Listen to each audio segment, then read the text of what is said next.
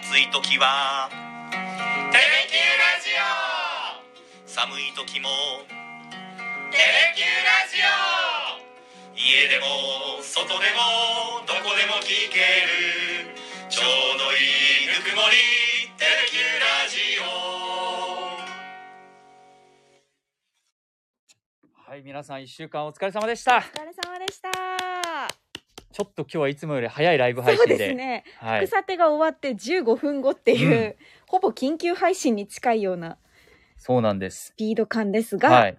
ちょっと何としても早めにお伝えしたいという理由がありまして、はいそれがあのー先ほど福岡県がコロナ特別警報を発動したとはい。いうのを、まあ、正式に決まりましたというので、えー4時過ぎですよね。4時過ぎ、先ほどだから1時間ほど前に正式に決まったということで、もともと対策、本部会議が開かれてね。そうですね。もともとは、えーコロナ警報という、コロナ警報が出されてたんですけど、これがコロナ特別警報に引き上げられたと。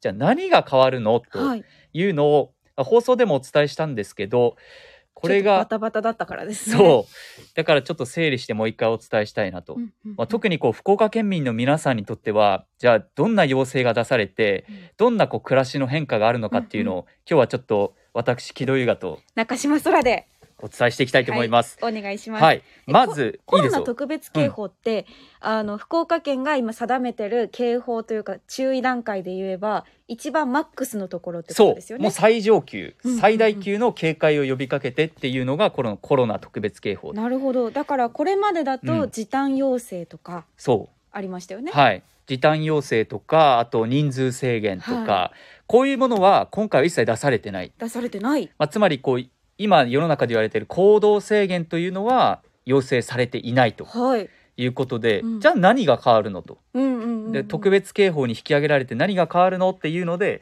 今日ちょっと今さっき入ってきた情報でまさに今服部知事が会見をしているので、はい。まあ、細かい情報はそこでまた出るとは思うんですけども、はいまず変わるのは、えー無料 PCR の検査場というのが今福岡県内で569箇所設けられてるんですけど、これが、えー8月5日から18日までの間、さらに臨時の検査場が増えると。なるほど。うん今もう天神のあの PCR 検査場とかを通るとすごい人ですよね。行列で、はい。で陽性率も最近ね40%超えたりうん50%超えたりして、もう本当に検査を受けたいけど受けられない人がたくさんいるっていう現状を踏まえて、え福岡県としては無料の検査場をさらに増やすと。あ、それは嬉しい。ねはい、かなり嬉しい。これがまず一つ。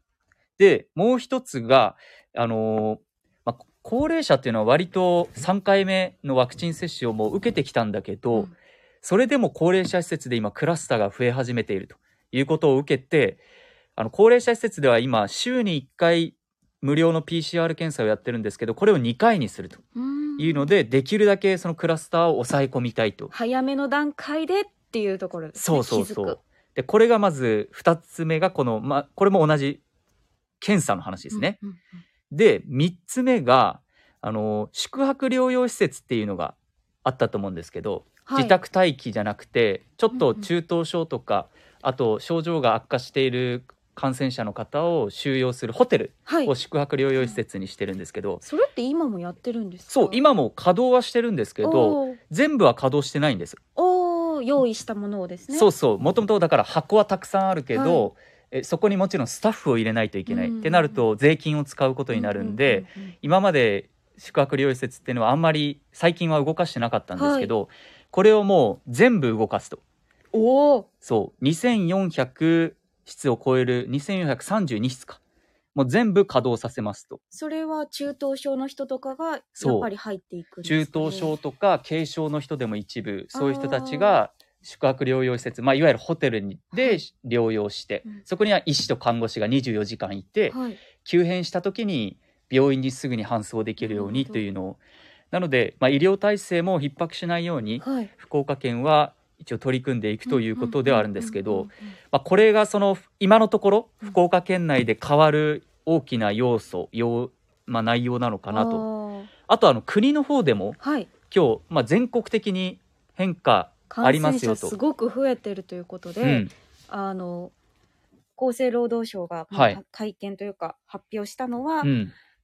自宅待機の日数を減らすとはい。濃厚接触者のですね、濃厚接触者の自宅待機。はい、の日数を、まあ、原則2日間減らすとなるほど。いう方針で発表がありましただからね。今、私たちが感染して、例えば家族、あ家族が感染して、はい、自分が自宅待機、私が例えばはい自宅待機になりましたと。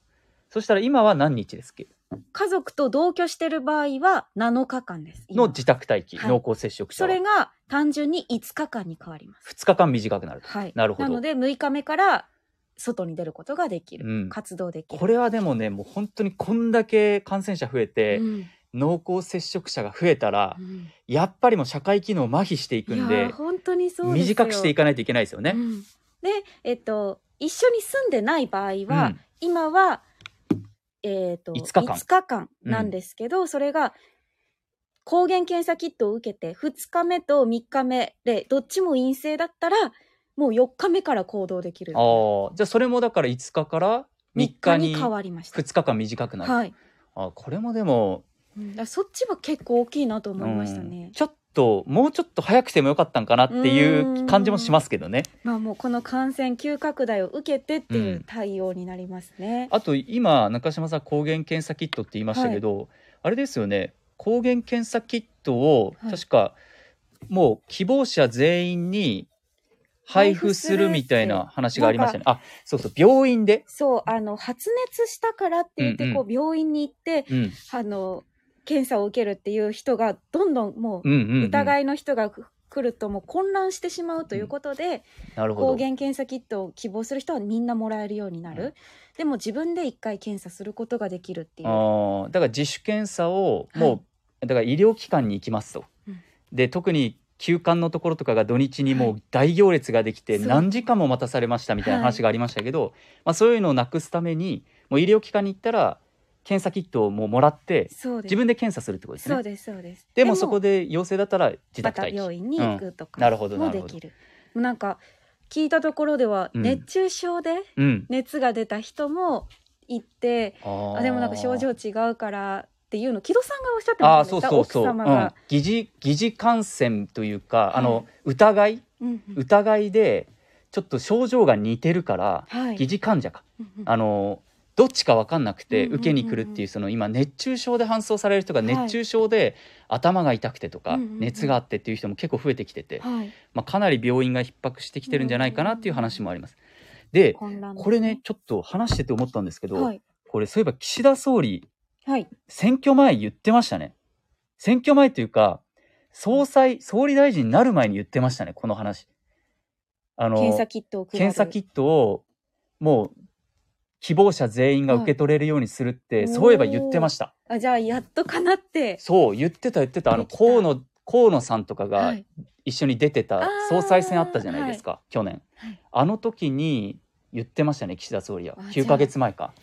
9ヶ月越しに。そう。でもやっぱりあの一番最初にコロナの波が来た時もそうですけど検査ができない、受けたいけど受けられないっていうの人がもう大量にいたのうんで、はいそういう意味で言うとこういうふうにより気軽に検査を受けられる体制っていうのはいいなと思いますよね。あれでちょっとバカな質問だったら申し訳ないんですけど、はい抗原検査があのその場でわかるやつそうですそうですそうです。ねだからこっちはいいんですけど PCR のその無料検査場とかを増やすはいいけど、はい。検査数が多すぎて、うん。その判断するあ側送ってこられる側がパンクしないのかも私は不安だなと思いました、ね、それはありますよ。技術開発とかを進めないと結局判断に時間がかかっちゃうんで、はい。今多分これから増えていくと、うん。結局もう回らなくなる。今だ2日ぐらいかかってそうそうそう。それが来るけど。3日とかになると、はい。じゃあ自宅待機どうなるのみたいな話にな結るじゃない局ですか。2日間一緒じゃないみたいになっちゃうから。だから例えばですよ、はい。例えば検査に3日間かかりますと。うん。でさっきの中島さんが言ったはい。あの同居していない家族っていうのは、濃厚接触者だったら3日でいいでしょ最短。はい。であの検査受けました。3日間でした。結局あの3日後に検査結果分かりました。陰性でした。はい。こっからさらに検査を受けないといけないってことでしょ？あ濃厚接触者だから。キットだから。あー、まあそれはその場でわかるって言えばわかる。そっか。でも相手がその陽性か陰性かが分かるまで分かってから自分もでしょ、でも。話。だから。自分も感染したかどうか分かんなくて検査結果待ってて、はい、結局2日後3日後に陰性でしたって言われたらあのそこから待機期間始まるから。でそこで抗原検査を受けるわけでしょ、はい。ちょっとこう伸びちゃう。のでやっぱり待機期間が。検そう PCR 検査をする場を設けるはいいけどそうね早く、はい判断する場所の方を拡充するのかそっちはどうなのかなって、うん。あ今日会見を聞いて思いました。あとそれもそうですしあともう一つその抗原検査キットがはい。足りるのかなって、ああ確かに。こんなにたくさん感染者出てて、これだけ受けたい人がいる中で、うん。検査キットが足りなくなる恐れはないのかなっていうのもちょっと心配ですけどね。で自分で抗原検査をする時も、うん、あの鼻に入れるタイプはいはい。したことありますか？ありますよ。あれありますよ。自分でやったらなかなか奥に入れられなくないですか？そだからこれちゃんとできてるのかなってちゃんとそこを取らないとはい。陽性かどうかわかんないからですね、でもそれの正解が分かんなくてこれどこまで入れるのが正解なんだろうって自分で判断するこの分からなさ曖昧さもうんうん。感じながら、でもそういう人は多分結構多くて、はい。あの知り合いでも抗原検査で結局鼻にどこまで入れていいのか分かんなくて、うん。で陰性でしたと。で念のため PCR 受けたら陽性でしたっていう。ああ聞いたことありますね、だからそこの正しい使い方とかもうん、皆さんちゃんと伝えないといけないなと思いますね。でまたそうさっき木戸さんが言った数が足りなかったらうん。受けられなくなっちゃいますしね。そう。ちょっとね今日のだから福岡県内の感染者1万2000人超えるっていう話ではい。もうこれが過去最多また更新すると、昨日が1万700人ぐらい。うん。1万5 1万人ぐらいだっはいたんで、2000人超えてさらに増えて。で病床使用率が50%超えて56.3%っていうのが何より気になるところで。6ポイントも上昇したからですねそう。1日で。ちょっと計算してたんですよ。放送では言えなかったんですけど、病床使用率ってあの4日前か、はい。4日前は30%台だったんですよ。おー。あじゃあやっぱ1日5ポイント前後です。そうそう。だから3日間で30%台だったところから3日間で50%台まで来てるんですよね、この調子でいくとちょっと病床が逼迫しないかなと。10日ぐらいで埋まってしまいます、そう。で今日あの福岡市の医師会の平田会長はその病床をフル回転させれば逼迫するのは避けられるからうん。大丈夫だみたいなお話もされてたんですけどまあ医療現場の方が言うんで間違いないんでしょうけど、ちょっとこのこのペースというかもうもっと増えそうな感じじゃないですか、うん。ピークが見えない感じなので、はい。ちょっと心配だなって思いますね。やっぱり自分の身近でもかなり感染者増えてきてはい。当たり前のようにちょっと感染者出始めてるんですよ。東京とかもう100人に1人は今感染してるって言われてるんで、ちょっとね東京も今日3万人また超えて過去最多でしたよね。よね。これからどうなっていくのかなっていそううですね。何か対策を打たないとっていうのをあの谷口さん今日解説者おっしゃってましたけど、い、つまでも自分たちのうん。その対策だけに判断に委ねるのか個っていう。人の判断に。そう。いつかどこかでやっぱり沖縄とかが人数制限とか、あとうん時間制限会食で設けるって話も出てますけどただねそうすると経済にも影響出るし。しかもこれから夏休みですごくお金が回る時期じゃないですか、書き入れ時ですからね。観光地にとってはそうでそこをこうストップされるともう本当に痛いっていうのもわかる、ただ感染者がこのまま増えていくと自粛しようかなってなるじゃないですか、うん。それもそれでずーっと経済が低空飛行というか停滞していってあの経済がダメージ受けるかもしれないっていうリスクもあると思うんですよ。だから多分政府の方とか、はい。まあ、あの国会議員もそうですし、はい。地方議員の方たち、まあ、政治家の皆さんってうん。今すっごく頭悩ませてるんじゃないかなって、うんこれどういうふうに判断するのが正解なんだろうっていうのが難しいですよね。はい。で自分たちが何できるんだろうっていうと、うん。正直もう感染対策を続けるしかないっていう、これに尽きるじゃないですか。うんだからちょっと今までの第6波と第7波っていうのは今回初めてそのいわゆる厳しい行動制限、はい。時短要請とかそういうのは今のところ出されてないので、うん。その中でどう抑え込むのか、あうん。それとも抑え込まずにもう本当のウィズコロナで行くのか、インフルのように、んんんちょっと難しいんじゃないかなってこうターニングポイントというか岐路に。立たされてる感じははいすごくお伝えしてて思いますね。うんまあ、分類が変われば見方も変わってくるんでしょうけど、うん、それまではちょっとやっぱ数字に翻弄されてしまいますね。だから、まあ、今普段はい。あの私たちがニュースでお伝えするときにすごく自分の中で気をつけているのは感染者だけじゃなくてやっぱり病床使用率とか違う部分をしっかりお伝えしないとなとは思ってるんですよ。そうですねやっぱ感染者に一喜一憂はい。しないでしないでってうん。言ってる自分たちが感染者ばかりお伝えしてると、はいやっぱり良くないな。だうん。から病床使用率とかもセットでお伝えしないと、やっぱりこう医療体制の状況とかも分かんないじゃないですか。そこは一つ、まあ、伝える側の課題でもあるなと思いますね。ね。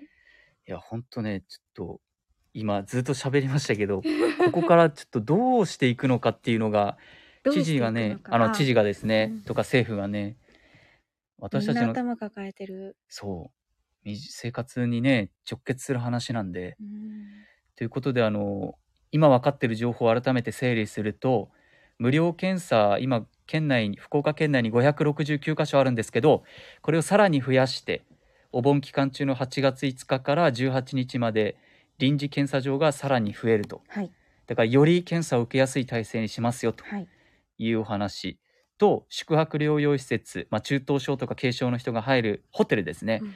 これをもうすべて稼働させますよと、うん今はちょっとしか稼働させていなかったのを2432室全部稼働しますよと。うん。いうお話などが今のところ最新情報で入ってきてますので、はい。まあ、ちょっと来週月曜日にかけても、また整理してね、うん。お伝えしできればと思います。はい。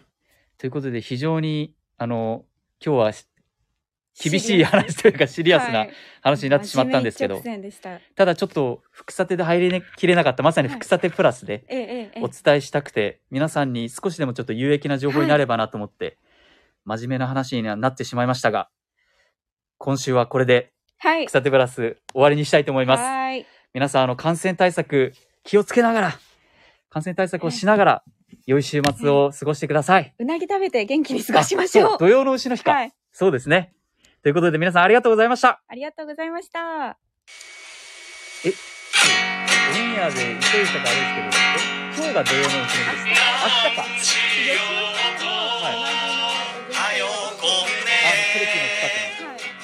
シャレとシャネテレキューうなぎ食べたラジオ皆さん明日は土曜の牛の日です食べてテレもつ鍋じゃなくてうなぎ食べましょうました。